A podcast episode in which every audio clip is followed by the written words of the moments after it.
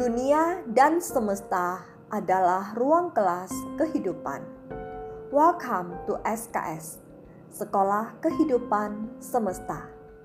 Bersama saya, Jen Marilyn, teman seperjalanan Anda. Masih dalam episode cerita teman seperjalanan. Di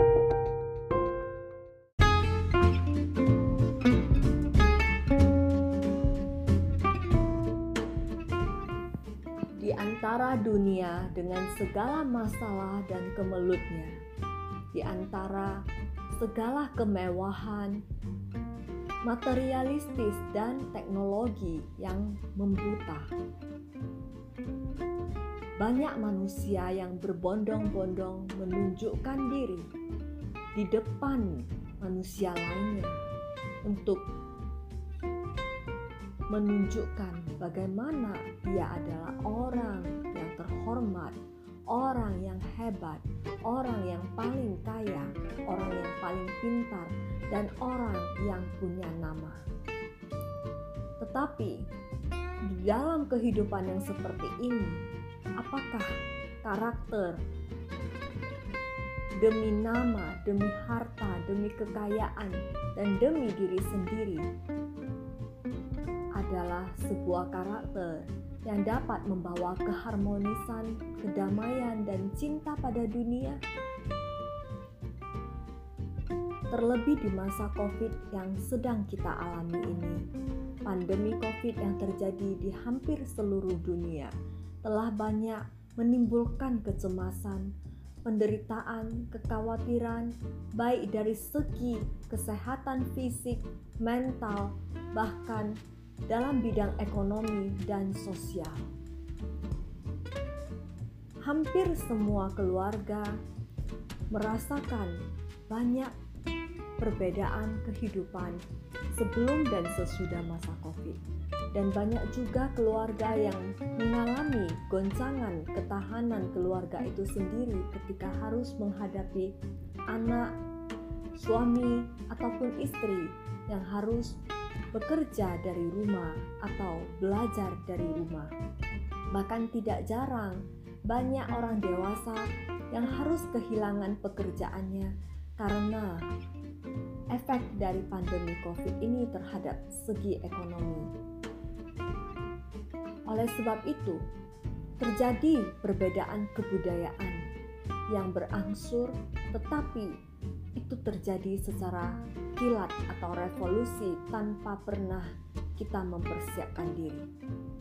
Oleh sebab itu, secara psikologis, sangat banyak manusia pada masa sekarang ini yang mengalami masalah mental yang belum terselesaikan.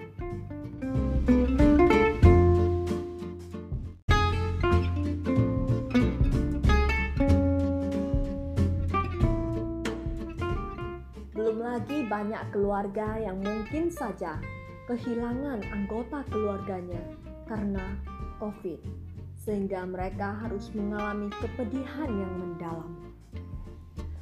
Justru di saat masa pandemi global yang mengamuk dengan begitu mencekam, banyak nyawa yang telah dikorbankan.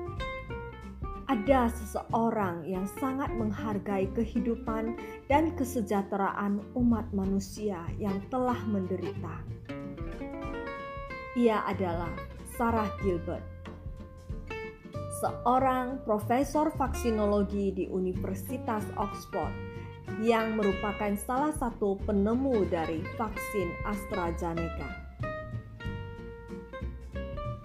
Ketika ia menemukan vaksin dari AstraZeneca tersebut, Sarah Gilbert dia tidak bersenang hati dan membawa nama diri sendiri untuk menunjukkan kemampuannya untuk menunjukkan dirinya pada dunia.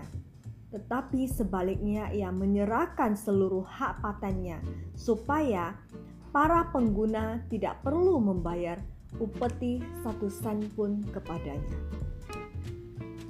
Dia adalah wanita yang secara sukarela menyerahkan hak paten atas penemuannya sehingga vaksin yang dihasilkan dapat dicapai dengan harga yang semurah-murahnya dan tidak heran maka vaksin AstraZeneca menjadi vaksin harga dengan harga paling termurah di dunia yaitu hanya 2 hingga 3 US dollar saja.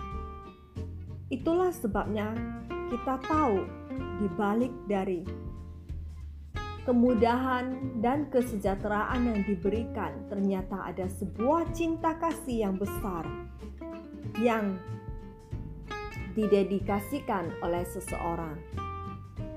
Oleh sebab itu juga, maka pada pertandingan tenis Wimbledon kemarin bukan sang juara tenis yang diberikan tepuk tangan meriah oleh para penonton, tetapi ditujukan kepada seorang wanita yang bernama Sarah Gilbert yang saat itu sedang berpakaian warna merah. Oleh, sebab itu, marilah kita menjadi orang-orang hebat dan luar biasa di bumi ini. Salah satu dari orang hebat lainnya juga adalah seorang Dr. Roksukon, sang penemu Eco Engine.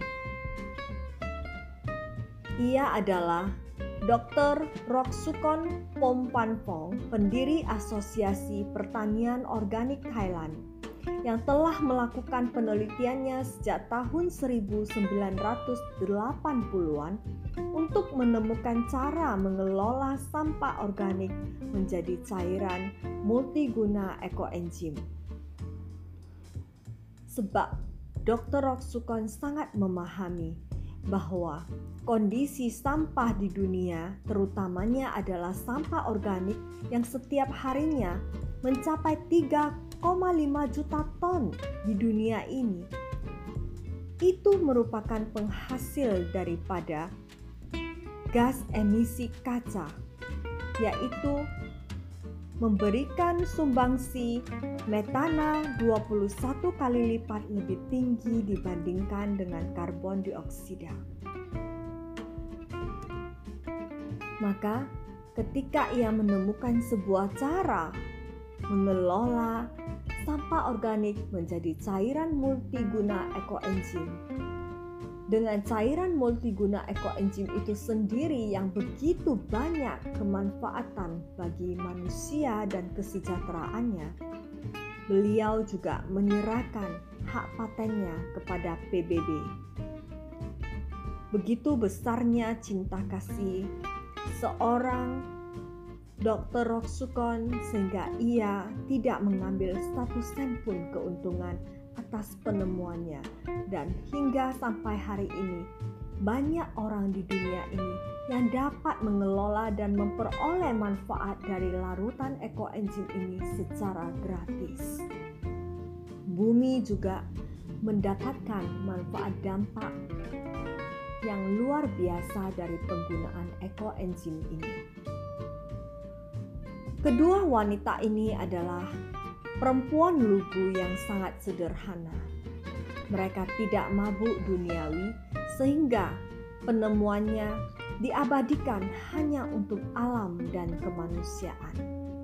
Sebab mereka tahu bumi dan seisinya saat ini dalam keadaan sakit parah dan butuh kasih maka mereka tidak pernah berniat untuk menjadi konglomerat ataupun cendekiawan yang mendapatkan keuntungan di atas penemuan spektakulernya di abad 21 ini. Mereka tidak perlu menjadi megah saat tampil di depan publik, tetapi mereka dengan merendahkan diri begitu sederhana tersipu malu saat mendapatkan tatapan dan sorotan kamera. Hari ini juga mereka masih tetap hidup dengan kesederhanaannya. Sebagaimana saat mereka belum dikenal, mereka selalu hidup sederhana, berbahagia. Marilah kita belajar melalui apa yang kita miliki potensi diri kita, bakat kita, dan apa pun itu yang mampu kita berikan pada dunia. Berikanlah dengan tulus, berikanlah dengan maha kasih, sehingga ia menjadi maha indah. Orang yang kaya bukanlah orang yang mampu membeli, tetapi mereka yang mampu memberi dengan saya Jen Merlin karena cinta aku ada. Selamat malam. thank you